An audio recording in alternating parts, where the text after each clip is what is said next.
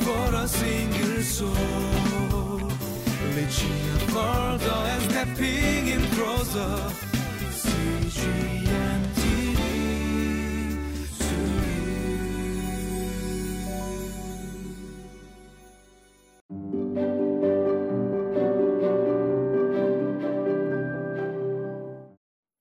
Hello, everyone. Welcome to Living Life.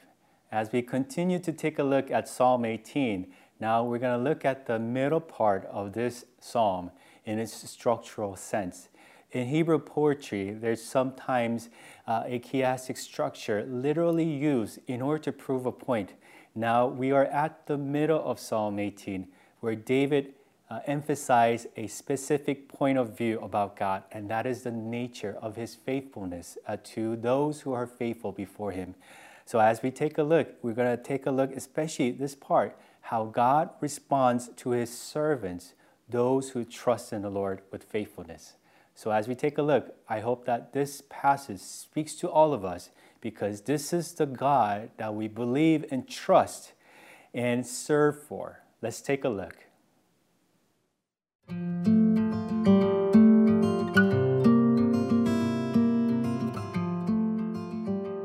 Psalm chapter 18, verses 20 through 31. The Lord has dealt with me according to my righteousness. According to the cleanness of my hands, he has rewarded me. For I have kept the ways of the Lord. I am not guilty of turning from my God. All his laws are before me. I have not turned away from his decrees. I have been blameless before him and have kept myself from sin. The Lord has rewarded me according to my righteousness, according to the cleanness of my hands in his sight. To the faithful, you show yourself faithful. To the blameless, you show yourself blameless. To the pure, you show yourself pure. But to the devious, you show yourself shrewd. You save the humble, but bring low those whose eyes are haughty. You, Lord, keep my lamp burning. My God turns my darkness into light. With your help, I can advance against a troop. With my God, I can scale a wall. As for God, his way is perfect. The Lord's word is flawless. He shields all who take refuge in him. For who is God besides the Lord? And who is the rock except our God? So, as we take a look in the middle part of Psalm 18, we see outer layers of this passage shown in verse 20 to 24 and then 28 to 31. These are the outer, uh, outer parts of the very middle verses, 25 to 27. 25 to 27 is the expression of the identity of God that David confesses to all of us. It's the nature that David expresses about God. From this, he explains how God has been faithful to him because he loved his Lord. He followed all of his commands. We're not talking about the legal, legalism where we're supposed to do this, then God will be favorable to us. But rather, this is built on a covenantal relationship that he already had. And there, not only he loves God, but also he follows every command that God has commanded through his promised words. Just like John 14, in, uh, Jesus says, If you love me, keep my commands. The Holy Spirit will definitely help you to keep my commands. Remember that verse in the New Testament as well. It's the covenantal relationship that allows us to follow the very commands that our Lord has expressed to us. So, where does that come from? Again, the nature of God that David finds. In verse 25 to 27, let me read it for you. To the faithful, you show yourself faithful. To the blameless, you show yourself blameless. To the pure, you show yourself pure. But to the devious, you show yourself shrewd. You save the humble, but bring low those whose eyes are haughty. This is like that very part in a sandwich or a hamburger. It's the meat of this passage. Everything else, sometimes in preference, you don't want it, like lettuce or, or pickles. Sometimes you just want the meat in a hamburger because this is the very meat of the passage. This is the very essence and the foundation of all the expressions that David expresses in poetry. The nature of God, where God shows his faithfulness to those, who stand faithful before the Lord. That is who God is. He's merciful, He's compassionate, He's a loving God, He's slow to anger.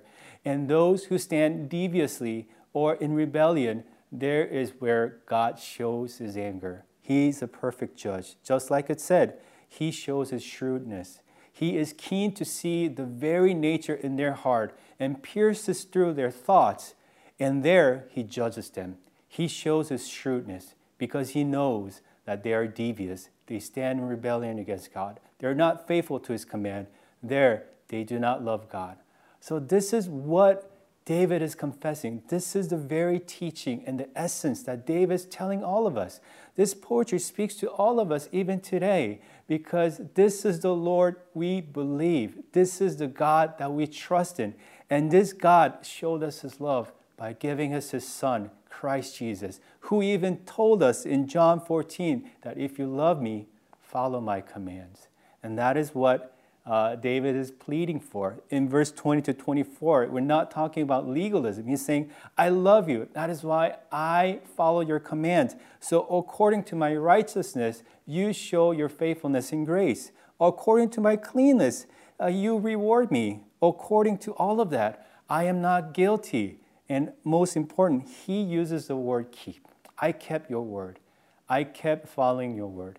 And in response to that, how does God speak? We see in verse 28. This is the way how God responded in true life. He said, You, Lord, keep my lamp burning. My God turns my darkness into light. If you keep his words, do you know what God does for you? He keeps your light burning. He saves you from death. He keeps you going. He strengthens you. He trains you. He equips you. He empowers you with the gospel and He gives you life. That is how God keeps you. As we keep following and trusting the Lord, God keeps us alive in His life. And with that, we find a motivation to fight. In verse 29, it says, With your help, I can advance against a troop. With my God, I can scale a wall. Now, who can scale a wall? Who can fight against a troop? It's a troop, not the troop. It's just one troop of many troops that he's going to fight. It's just that first battle. It could be second or third, but it's a simple one set of fight. But overall, what God does is he gives us strength to fight every battle in our life by trusting him. So I ask you, everyone, even including me, to find that strength in the Lord because that is who or whom that we trust in the faithful Lord, the blameless Lord, the one who is wise and, full of wisdom. He's the one who humbles all of us. He's a powerful God and a mighty God. He's a perfect God whose ways are truth, just as verse 30 and 31 says. So let me close with the question for who is God besides the Lord? And who is the rock except our God?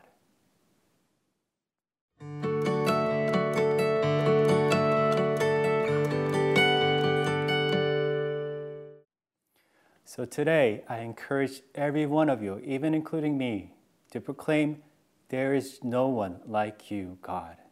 There is no one like you, Lord, whom I love, whom I follow whom I testify your ways are true and you are perfect. Let that be a testimony and a praise in your prayer today, because that is the very expression of our trust in Him. Just like the question asked Who or who is God besides the Lord? And who is the rock except our God? I hope that you meditate on this question and answer in your spirit that it is God our Lord that we believe. Let us pray. Father, Lord, you are our rock, our fortress, and our strength. There we find refuge. So, Lord, help us. Lord, help us so that we could really experience the love that you express to your people. I ask this in your beloved Son. Amen.